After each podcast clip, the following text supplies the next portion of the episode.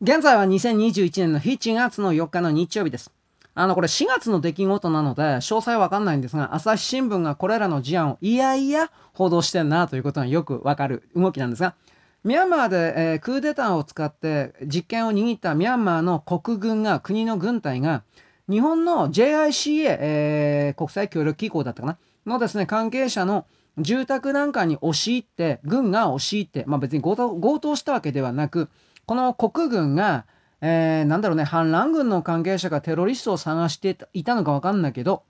そういう者たちを探している流れの中で、日本の大使館関係者の、まあ、住居地域に入り、そして銃を突きつけて、あの、おい、隠してんじゃねえのか、おい。というふうなこと、的なことをやったということが、今の段階で明かされております。4月の中旬ぐらいの動きだったそうです。朝日新聞は、これ結局のところですね、えー、ミャンマーの背後に明らかに中国、まあね、ミャンマーの国軍であろうが、アウンサンスーチーであろうが、どっちも両方にも中国がいて、アウンサンスーチーが江沢民で、ミャンマーの国軍が習近平だったかな。まあ逆だったかもしれないですけど、どっちにしたってどっちに転んでも中国なので、中国の権力闘争がそのままミャンマーのクーデターにあの展開されていると、ただそれだけのことでしかないんですが、あのーその流れの中でこのミャンマーの国軍が日本の外交官、外交勢力関係者にそうした銃口を向けるというのは普通に考えれば宣戦布告の事案の一つであります。ただ一応日本政府としては探していたのはミャンマー人であって日本人を探していたというわけではないから直ちに強硬なですね制裁措置であるとか報復を取るということまでは考えていない。いないが一応えー、なんだろうね、反抗するような動きにおける検討事案の一つにはなる。よくわかんないこと言ってます、とにかく。まあ、あのー、当たり障りのないことを言ってるというか、ミャンマーに、だから、私は日本企業がミャンマーに一体どれぐらいの投資をしてるのかは知らないですけれども、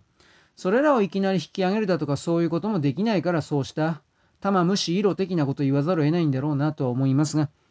うん、まあ、背後に中国共産党いるから、日本に対してはそのような舐めたことをしても、日本は全く反抗しないよというふうなアドバイスというか命令というか、そうしたものがミャンマーの国軍の中の、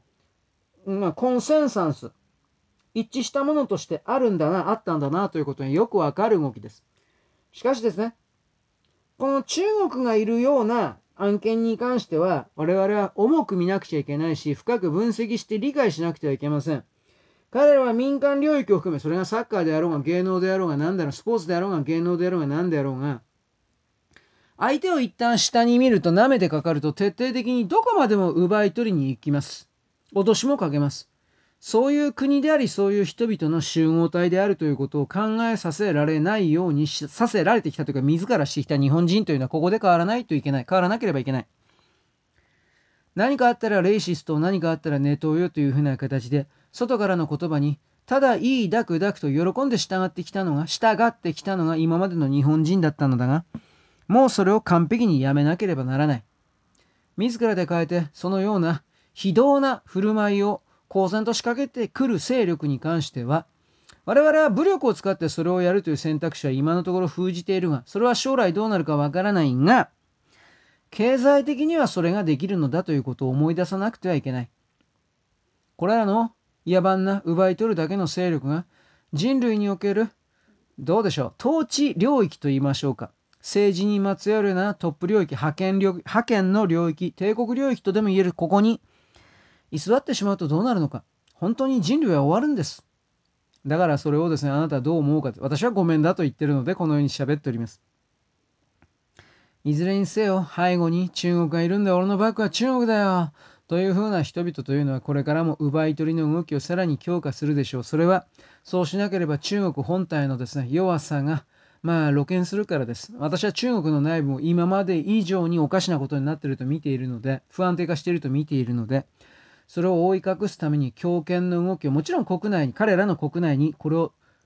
不説、統制しますが、統制しますが、国外における中国人すごいんだよ的な暴力を含めるようなあらゆる表現行為を強めて拡大すると思っております。これをですね、なんだろう、すべて無効、索敵し、理解し、無効化することが、我々の日本人のある意味宿命なのだということを言います。そんなわけです。よろしく。ごきげんよう。